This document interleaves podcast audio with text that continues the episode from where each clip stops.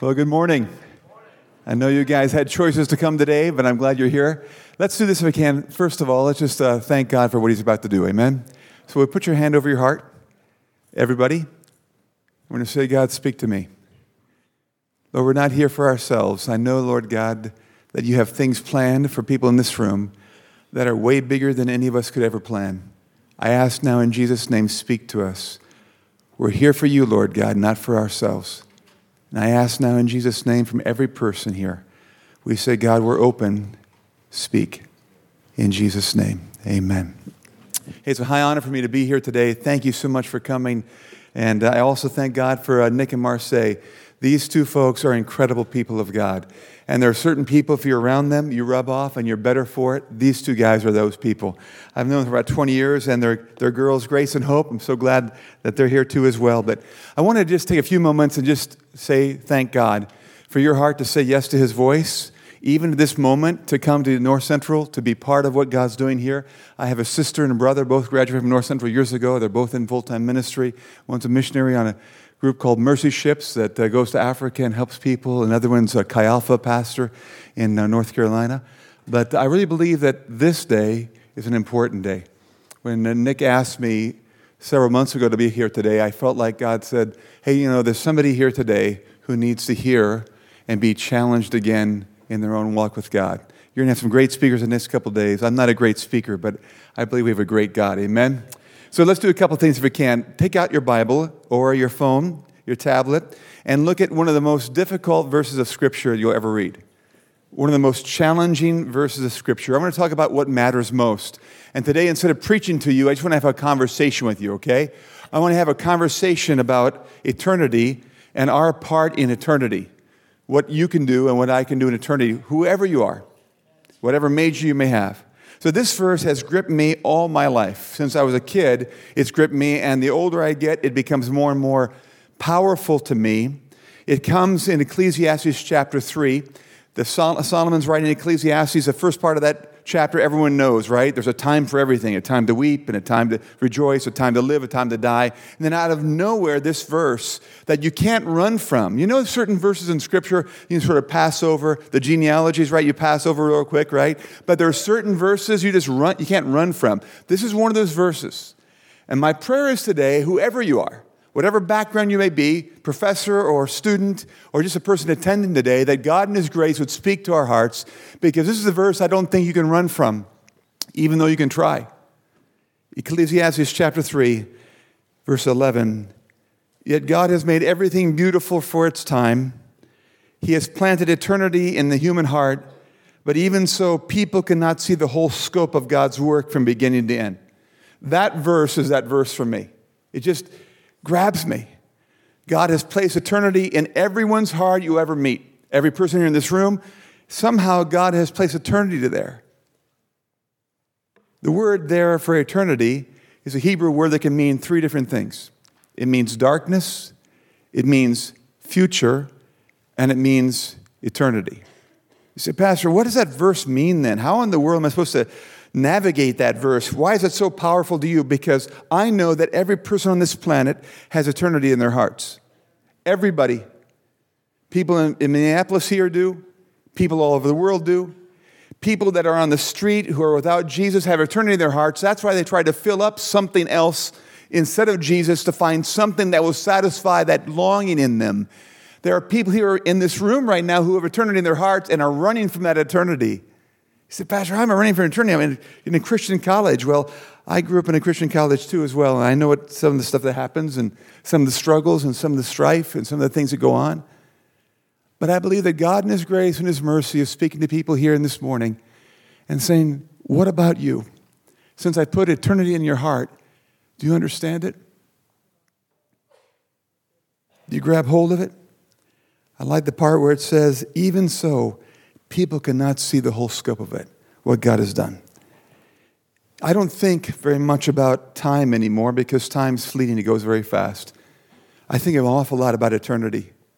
I think about what's going to happen. I think about what lives that you see on the road or that you see around the world. people in unreached areas like the Antioch Society is talking about, people in all parts of the world that Ed and Kim will talk about.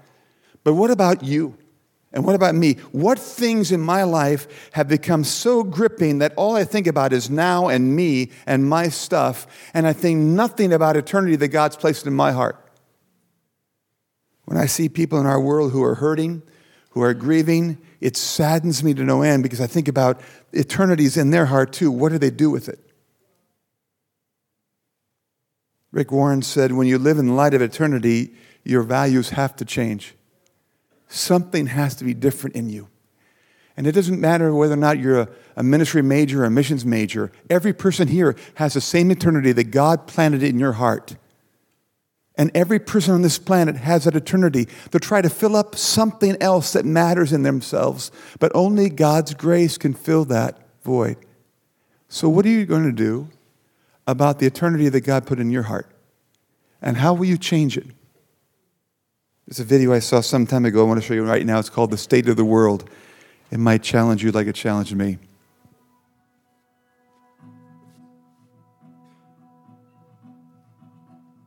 Jesus told us 2,000 years ago that our mission is to go and make disciples of all nations. He also promised us that only after we accomplish that task will we receive the blessing of his return. So, how are we doing accomplishing our mission? To answer that, Let's classify the 7 billion people on the earth today into three groups. Let's start with the Christians. About 33% of the world's population would identify itself as Christian. We call this segment of the population World C. C for Christian. It's important to remember that not all of the people that fall into World C are true believers in Christ. They merely identify themselves as Christian because of nominal belief in Jesus or because they live in a country where everyone is considered Christian so they would do the same. Next, there's a 38% of the world that has access to the gospel but has chosen not to follow Jesus. They have Bibles in their language, churches nearby, friends or coworkers who are potentially Christians, or access to other Christian resources in their language. These people have access to the good news, but just haven't acted on it yet. This segment of the population is called World B. That leaves us with 29% of the world just over one out of every four people on this planet who not only have never heard of Jesus, they have no chance of hearing the good news of Jesus Christ. They have no access to the gospel, no Bibles, no churches, no believers nearby, no chance to learn about Jesus. We call that 29% World A. Now, on to missionaries. Only one out of every 1,800 Christians in World C decides to serve as a cross cultural missionary. So, we can pull 400,000 missionaries out of that World C population. That's our total cross cultural missionary force worldwide. Did you know that 72% of all our missionaries are going to World C? That's right. The vast majority of the missionaries being sent out are going to the people of the world that have Bibles and established churches. 25% of the missionaries are sent to World B, where there is already some access to the church and to the Bible. That leaves only 3% of the total missionary force to handle all of World A, the section of the population without any chance of hearing about Jesus.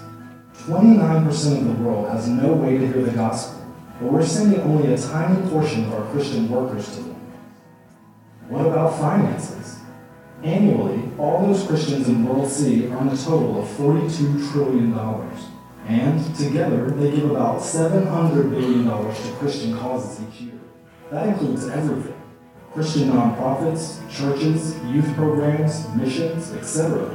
Can you do the math? Less than 2% of Christian income is being given to Christ's causes.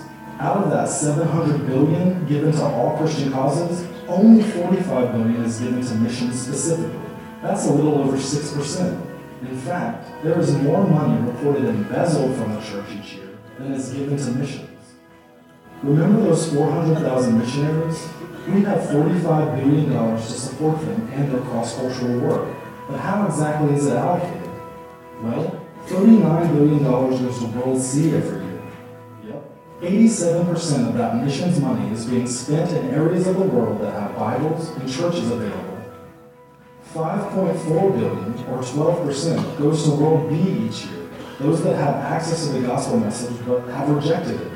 That leaves only $450 million, or 1% of all missions money going to World A, the least reached people of the world. To put that into perspective, annually Americans spend more money on Halloween costumes for their pets than gets sent to World A. To summarize, only 3% of our missionary force, armed with only 1% of missions giving, is going out to reach the 2 billion people who don't have access to the gospel. 2 billion people are still waiting for the good news of Jesus Christ. So here's a question for you What are you going to do to change that? If eternity is in their hearts, the A, B, and C groups, and they have as much right to Jesus as you do, what are we doing about it? He said, Pastor, are you after my money? I could care less about your money.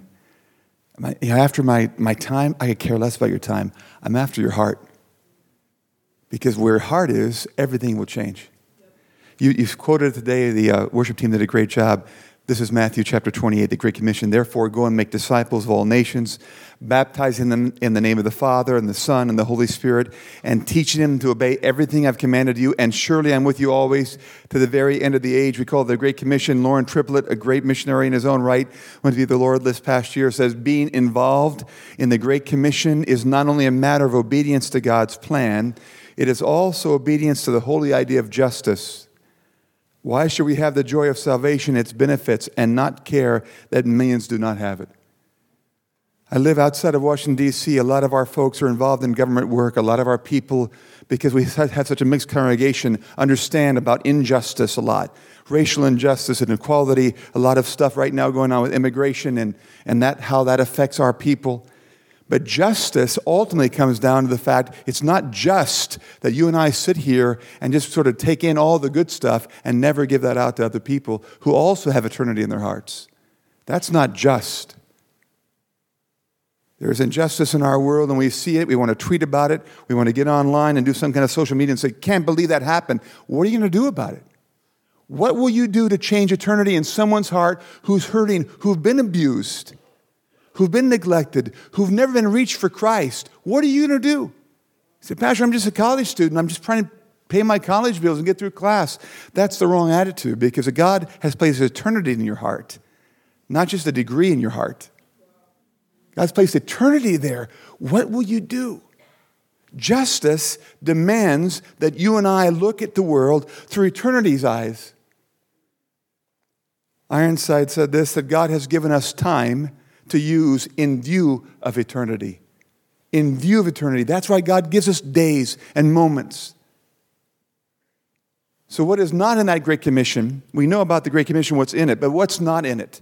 What's not in it is no small print for missionaries and pastors only. It doesn't say this is only for ministerial students or pastoral students.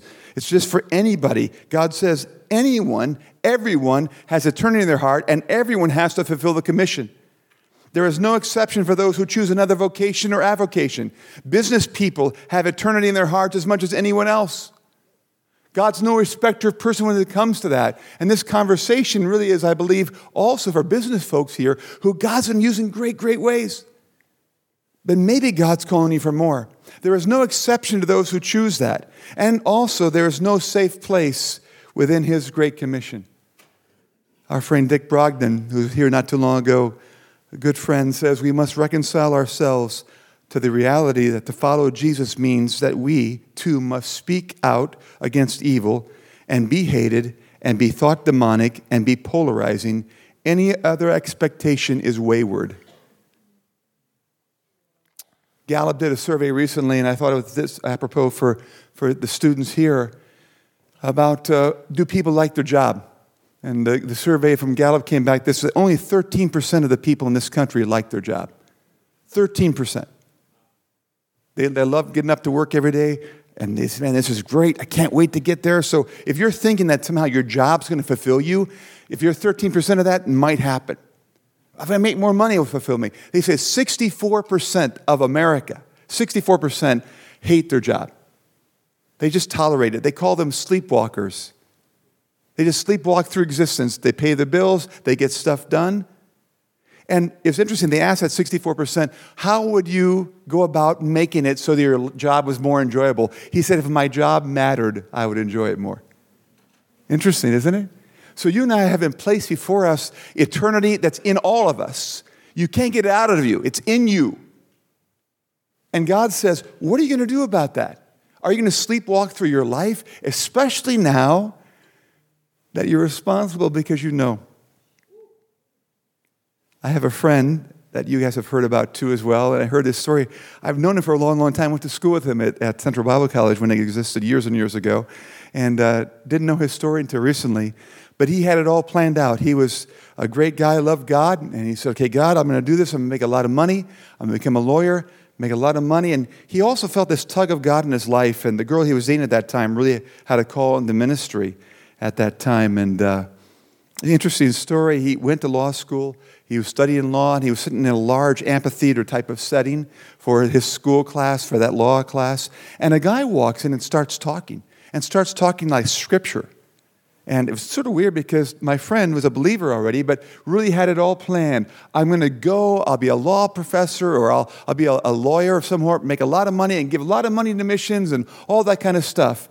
And then they realized this guy was in the wrong class. The professor was in the wrong class. And some of the students said, Professor, I'm sorry, this is a law class. He said, Oh, I'm so sorry. I'm a theology teacher. And on, on a whim, the guy walking out the door said, Oh, by the way, come and follow me and I'll make you fishers of men.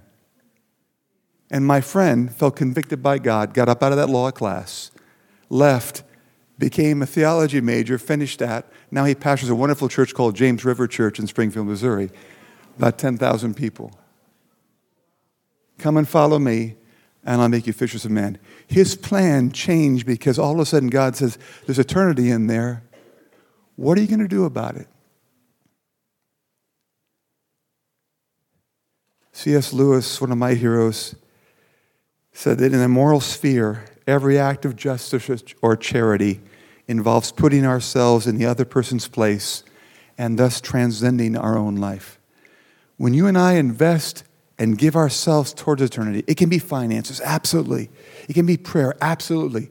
It can be involved in Antioch, absolutely, by praying and giving and going and sharing and being part of that. But it's got to be somehow, the end result must be eternity is changed in me and in other people that I look at and say, I'm going to pass by people who are hurting and say, oh, hey, listen, have a nice eternity. You can't do that anymore. You see why this verse gets me? Because somehow I and you are responsible to say, God, you've called me. Maybe not to be a pastor.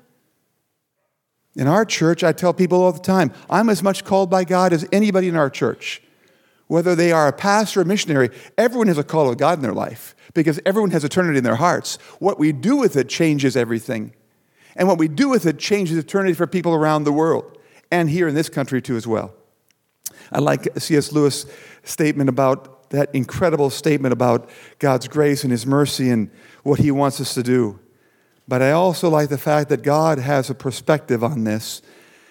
And uh, because of time's sake, I'm going to jump down a little bit too, if I can, and go to something else real quickly. John Piper, of course, who lives right up the street here, says, Go, send, or disobey. But uh, Oswald Chambers makes a statement that I thought so pertinent to you guys today. And he said this the quote's a long quote, but it's worth reading. I want to tell you about a growing conviction with me that is, as we obey the leadings of the Spirit of God, we enable God to answer the prayers of other people. I mean that our lives, my life, your life, is the answer to someone's prayer, perhaps prayed centuries ago. It is more and more impossible to me to have programs and plans because God alone has the plan. And our plans are only apt to hinder Him and make it necessary for Him to break them up. I have the unspeakable knowledge that my life is the answer to prayers, that God is blessing me and making me a blessing entirely, entirely of His own sovereign grace, and nothing to do with my merits. Saving that I'm bold enough to trust Him, His leading, and not dictates of my own wisdom and common sense. I love the fact that somehow everyone in this room, I believe God has already placed eternity there, but also people are praying to say, Will you answer this? Will you answer the call of God in your life? Maybe it is to missions. Maybe it is to pastoral ministry. Maybe it's to be the incredible person who loves God so much to say, God, now, not when I'm done with school, but now, I'm going to change eternity. I'm going to make a difference. I had a phone call several years ago from a gal I never met before. Her name was Madvi. She uh, lives right up the road from our church. And uh, she called me and she said, Are you the pastor? I said, Yeah. And she had a very heavy Indian accent. And she said, I want to talk to you. I said, What about? She said, Well, here's my story. And come to find out that she had, uh, she's Hindu. And up, up the road from our church, she had an apartment and was filled with Hindu gods. Her and her family were Hindu, and our church is a very diverse area, but I didn't know anyone had that many Hindu gods in their apartment. So she said to me, She said, Pastor, I want you to know what happened to me. I said, What happened? She said, uh, I've had four or five miscarriages and I've prayed to all my gods, and nothing's happened. In fact, I, I have these children, I carry them for a while, and I lose these kids. And I'm just devastated. She said, Last night, Jesus appeared to me in a dream. And I said, What did Jesus say? And she said, Jesus said, It's me okay. Follow me. So she said, I'm calling you. What do I do next? Now, I did nothing with that. That was not my doing, that was all God. But you see, eternity was in Madvi's heart. So, long story short, she came, she gave her life to Jesus. I felt so convicted to do this. I made her a receptionist the next week. She, she couldn't talk English at all, couldn't speak English whatsoever, but she was our receptionist for like a year and a half. She just walked through it. You know, it was fantastic because I wanted her there with us. And then, after about a year and a half, growing in the Lord, loving Jesus, great, great, sweet presence of God, she said, Pastor, will you pray for me that I can have kids? Well, it's one thing to get a person saved, another person to pray for miracles like that, right? And so we prayed. And sure enough, God did incredible work, but four months into it, she had some major complications. So then here he's saying, God, wait, wait, how can this be you, God? You know, she called out to you. She came to our church. She's a believer in Christ now. All she's asked for is a baby. It's all she's asked for. And so for five months, she's bedridden in the hospital, cannot leave, cannot get up. She's a tiny little girl, but through those five months, she gained a lot of weight, a lot of water weight, and so she became very, very much bloated. And, but her nurses told me that every time the nurses would come in, she'd witness them about Jesus. Every time. She was a Hindu who had eternity in her heart. That God said, I care about you. And all I was was part of the tool to the answers of her prayer. Long story short, she had a beautiful baby. Her name is Megha. She's, a, she's older now. She's a, almost a teenager now, doing great. A few years later, she the Madvi came to me and said, Pastor, can you pray for me one more time? I said, once is enough. We're going to pray. But we prayed. Now she's a little boy, too, as well. And you think about, okay, God, what about if at that moment she would have called the pastor somewhere and the pastor didn't have time? like you sometimes don't have time because everything takes more importance than eternity, doesn't it? Jesus told a story about eternity, and he says this. This is out of the Gospel of Luke. And he told him a story. A rich man had fertile farm that produced fine crops. He said to himself, What should I do? I don't have room for all my crops. Then he said, I know, I'll tear them down, build bigger barns. Then I'll have room enough to store all my wheat and other goods. And I'll sit back and say to myself, My friend, you have enough stored away for years to come. Now take it easy, eat, drink, and be merry. But God said to him, You fool, you will die this very night. Then you will get everything you work for. A person, verse 21, is a fool to store up earthly wealth but not have a rich relationship with God. The Great Commission, Stephen Moore says, is too big for anyone to accomplish alone, and it's too important not to try to do it together. And that's exactly what every student here, every faculty member here, every person who's part of this community, we're in this together because eternity is in all of our hearts. So, what's your plan? Since if you, eternity is in your heart, what's your plan? How are you going to change it? How are you going to change your plan for what you need to be willing to do to make that happen? Dick says this the fellowship of our Lord's sufferings demands participation, not empathetic observation. I can see pictures all day longs of kids starving somewhere where I can do something about it. I can hear about a just injustice in our country or I can do something about it. I can hear about eternity or I could do something about it. I want you to stand with me, would you, please, for a moment? I'm going to do something a little different if I can, but I want you guys to join hands, okay? At our church, we start every service this way, every service. In fact, cross the aisles. There are no aisles in heaven. I want you to know that. So just cross the aisles too, okay? When you get there, you'll understand what I mean. There's no aisles in heaven, okay? So it's very possible you sat with friends today, so you know the person next to you. If you don't know the person who they are, ask them who they are. You know, who, you know who they are?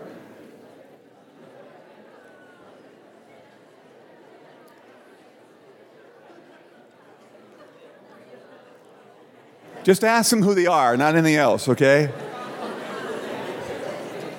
Okay, since you know them now, look at them on your one side and the other side. Okay? What are you going to do about eternity? Ask them that question.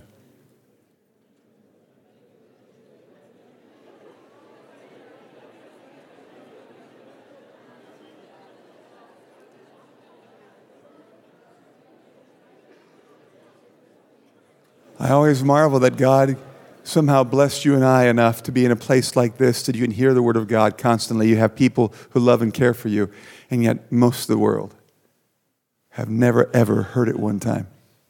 And yet eternity is in their heart like it's in my heart.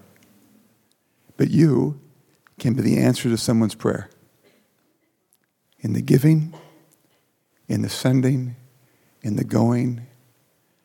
But you can't look at eternity the same now. I pray that that verse just burns in your life the rest of your life, like it does in me. I spend an awful lot of time thinking about eternity now. And so must you.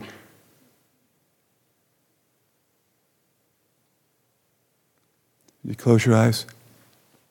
So, hands still joined, okay? You ask the person next to you, what are you going to do about eternity? How are you going to change it? If God's speaking to you right now, maybe like my friend John, who heard a professor in the wrong place at the wrong time say, Come and follow me, and I'll make you fishers of men. Maybe God's speaking to you right now. But it's really, really a good thing to do things together, not by yourself. So if God's speaking to your life right now about changing eternity in your own life and in the lives of others by saying yes to his voice, just squeeze the hand of the person next to you. Squeeze it real hard. If he's not speaking to you, fine. No worries but squeeze it hard. If someone squeezed your hand, raise your hand right now, would you please? Raise it together. If someone squeezed your hand and raised it, you come and come with me right now and pray for you. Come on, everybody. Everybody. Whether you squeeze their hand or someone squeeze it with you, you come. There's something really cool to understand that eternity and the Great Commission go hand in hand. So no one here somehow is like more special than anyone else with God. All of us have eternity in our hearts, and all of us have to do something about it. So the question is, what? What? You sang this song this morning, Lord, I'm willing, send me, whatever you have to do. But God, I, I want to just pray it this way if I can. Lord, change me. Come on, scoot a little closer if you can. These are important moments. These are moments that can change eternity. I know you have to get to the next class here in a second, but I want to pray with you if I can and let just God do what He wants to do, okay? Would you guys just simply, if you can, just put your hands in front of you like you're receiving a gift, just like you're about to get something, okay? Lord, I thank you so much for your grace that is evident in this room. I thank you, Lord God, for the grace and the mercy that you bestow upon us, that you would put eternity in our hearts. We're not somebody, Lord God, you don't care about. You're somebody we, we care, Lord God, so much about what you think about all things, but especially about eternity. And maybe people in this room right now, here at the front, and those who are still standing, need to ask you, Lord God, what is it that you want me to do?